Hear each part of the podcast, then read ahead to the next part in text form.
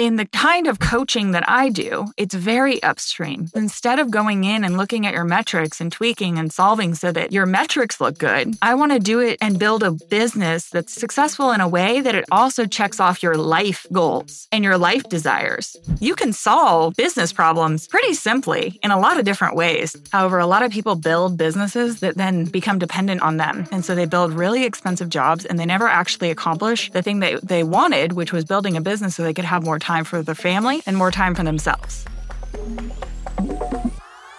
Welcome back to another episode of the Yes and podcast. I have a very special episode for you guys today because one of the places that a lot of people contact me and go to from listening to this podcast is our signature group program called Defy. And so I'm going to bring you into a session that I recorded for Defy and a topic that I recorded for Defy on creating your offer that is in alignment. And it's a concept that is talked about and exhausted with most business coaches and courses and all of that. However, I have a little bit different perspective for you today. It's going to be a short episode. I hope that you enjoy it. And I let's just get into it. So, what we're going to talk about today, as far as creating your offer, comes from a story that I heard listening to a podcast that Alex Hormozi was a, a guest on. And he didn't say this. I wish that I had the person that said it to share it with you. Um, but I can't remember. And I'm just going to share the concept because it came up again when I was recording this stuff for our Defy program. And in mapping out the module, because in Defy we have mindset, life operating system, and business operating system. And so I'm recording the module on creating your offer what I talked about and what I shared about was that a lot of people create the offer downstream. Very few people create the offer upstream. And when you think about the most successful companies, they created the upstream offer. So, like Disney, when that company was being imagined and formulated, Walt Disney created something that didn't necessarily exist, but it solved for the same kind of problem and same kind of audience that most people were already creating for. So instead of just creating better and better and better movies, which is still downstream, he created a park where you could step into feeling like you were in the movies. And that was something that, yeah, we had fairs, but we didn't have theme parks, right? We didn't have parks that had themes where you could step into them and feel like you were actually a part of the movies. And then from there, of course, Universal Studios started doing its backlot tours and created its own theme park, et cetera, et cetera. And the other example that I want to give you is Amazon.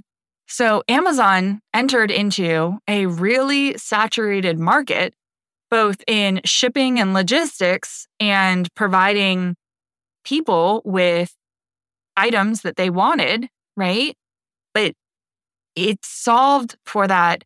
It took a downstream concept and made it upstream by the people not having to ship and the stores not having to really market. So it was one place to get both of those solutions really quickly. And the analogy that was shared on the podcast that I was listening to is like a doctor pulling up on this, you know, stream and seeing somebody drowning and jumping in the water and rescuing this person. And then another person starts drowning, you know, and floating downstream. And another doctor jumps in. And this continues three, four, seven, a dozen times. And then another doctor rolls up in his car, and the doctors are like, hey, you know, you got to jump in. You got to help save this person. This person's drowning. The doctor backs his car up and starts to drive away. And the doctor's like, Where are you going? He's like, I'm driving upstream to see why people keep falling in this stream and drowning. And I think in business, that's the opportunity.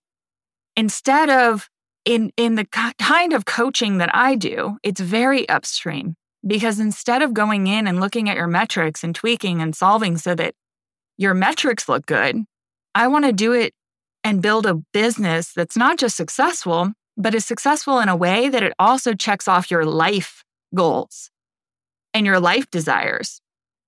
And so that's really important to know and to be clear. You can solve business problems pretty simply in a lot of different ways, to be honest with you. Like business and, and being a third generation entrepreneur, please know that this is coming from a whole lot of bias because I grew up in business. I don't have an MBA, but I feel like I have a PhD in business because I grew up in a shipping and logistics company and then grew up in a service company and then started, you know, my first company when I was 17. And so looking at all of that, it's like I can see business in a whole different way. That's not difficult for me, solving business problems. However, a lot of people build businesses that then become dependent on them. And so they build really expensive jobs and they never actually accomplish the thing that they wanted, which was building a business so they could have more time for their family and more time for themselves. And I've seen people leave corporate jobs because they were having to work 45 hours a week, 50 hours a week, starting a business and then working 80 hours a week. I myself was working over 100 hours a week at one point, seven days a week, because I was like, this is what you have to do to make money. You have to work hard. Some of that's true, some of that's not. You don't have to trade your time for money. And I was actually relatively happy doing it until I realized how it was impacting my family. And so when I saw that it was like, okay, I want to build, I want to have this amount of income and this amount of revenue, and I want to still have the same impact on people, but I don't want it to be dependent on me that was really a game changer for me. That's the moment that I went upstream, where I was like, I'm making really good money and I'm making a really good impact, but I'm not having the time with my family. And this is all dependent on me. And having a heart condition, that's not fair to my clients and that's not fair to my company and my team. And so I went upstream and said, okay, rather than solving for these problems with just me, how can I solve for these problems instead of with 100 people, but solve it for 1,000 people, 10,000 people, and not make it dependent on me. And so, if you're like another example of somebody who went upstream is like instead of just making um, better websites and selling websites to individual companies like contractors and lawn care people, I look at Angie's list and they compiled all of this and said, okay, you guys can continue building your websites. I'm going to build something upstream that's going to capture a whole bunch of people and not fight you for all of the people, but actually work with you to showcase you to the people. And this is what we did with Coaches HQ as well. Is we saw all of the coaches and life coaches that have $15,000 or more, you know, marketing budget being able to attract these clients and convert these clients, but not really getting. And then there were, well, let me back out of that. It's not that they weren't getting results but it's that there was a ton of coaches that are lower price point, higher quality because it's higher touch. And they weren't getting the clients because they can't compete with that marketing budget. And so we created Coaches HQ, which was is this platform that you can come and experience a coach's content and it compiles all of the coach's content. You can read reviews and ratings and all of that. And you can interact with a coach not just because you found them from an ad, but because you searched for them using our proprietary search methods, we can give you an option on what coaches you want. And I thought, wow, that's that is the upstream offer because I was seeing all these marketing budgets being spent and people taking the same courses and learning the same stuff, but coaching, a huge part of the coaching that I do is about accountability and implementation. And that's a huge part of the Yes and podcast is making sure we're not just delivering really good nuggets of information, but we're always encouraging go do and implement this in yourself and in your life and in your business. Connect with us, have a conversation with me on social media. Put your comments below, all of that kind of stuff. Share this episode with somebody that it relates to. Like we're creating a community, we're not just creating a sale. And so, with all of that being said, that's the concept of upstream. So, whatever you're doing right now, figure out even how you can offer it upstream instead of just offering it to the drowning people. And you're going to have a ton more success and you're going to enjoy it too. Remember that you're building a business that works for you, not the other way around. You're not building a business that you work for.